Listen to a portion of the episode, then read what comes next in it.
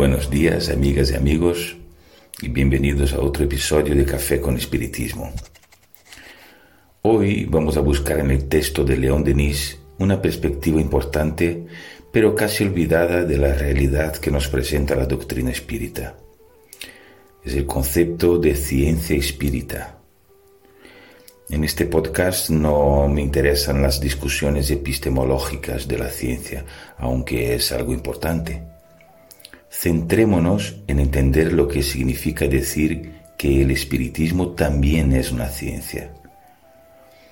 Esto se debe a que, como vimos la semana pasada, estamos vinculados a una fe razonada, lo que significa que nos interesa saber cómo se construye el mundo de los espíritus, las cosas y las leyes. León Denis nos da una idea de lo que dejó el legado de Kardec y las manifestaciones espíritas en Europa y en varios otros países. Quizás nunca se ha visto un conjunto de hechos inicialmente considerados imposibles, cuya idea solo despertó antipatía en el pensamiento humano, desconfianza, burla, y que fueron expuestos a la hostilidad de diversas instituciones seculares, para acabar imponiéndose a la atención e incluso a la convicción de sabios competentes, autorizados por sus funciones y su carácter.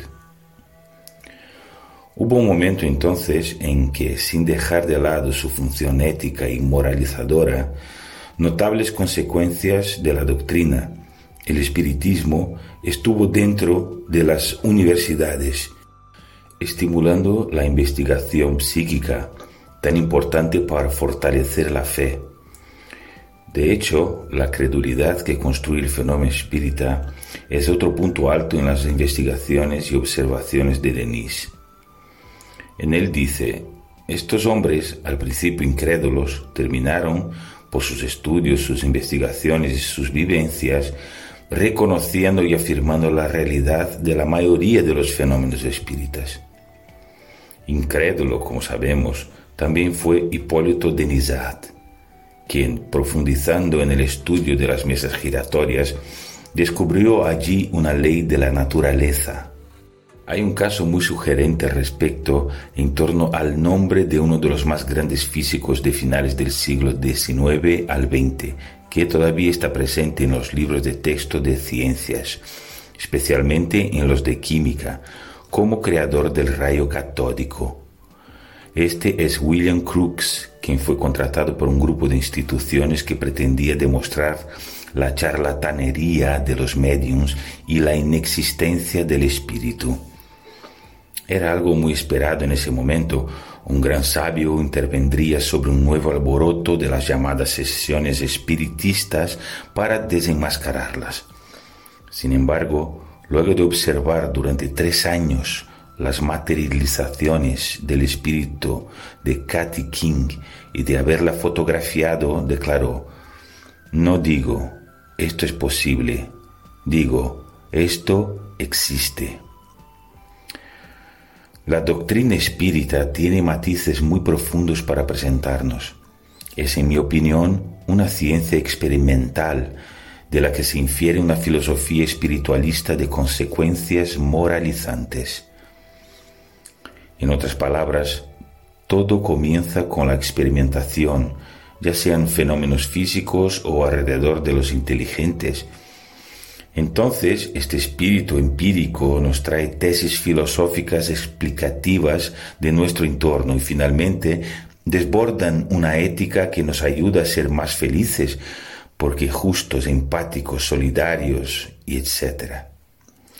Ya no hay ningún problema con que nosotros nos ciñamos personalmente a este enfoque. Así es en todas las áreas del conocimiento. Tomamos decisiones sobre dónde ubicar nuestros esfuerzos de estudio y colaboración. Pero no podemos dejar de lado la unidad espiritista presente en este trinomio: ciencia, filosofía, moral. Cuando dejamos de conocer, aunque sea superficialmente, o peor aún, cuando descuidamos uno de estos aspectos como instituciones, estamos reduciendo el alcance, la potencia del espiritismo. Y algunos dirán: ¿qué hay del consuelo? ¿Cómo es esta dimensión de la doctrina espírita? ¿Y cómo conciliar la comunidad y el conocimiento?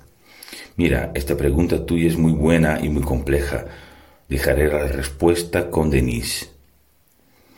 El recuerdo de los seres queridos persiste intenso y profundo en el corazón de los seres humanos.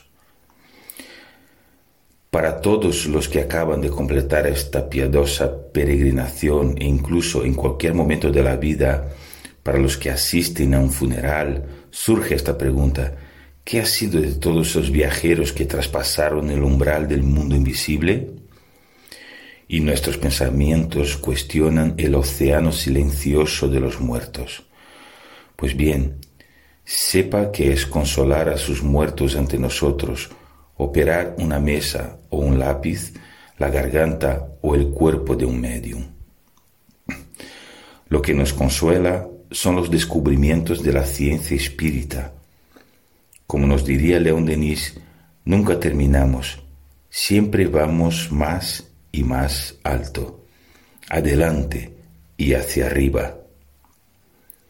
Un fuerte abrazo y hasta el próximo Café con Espiritismo.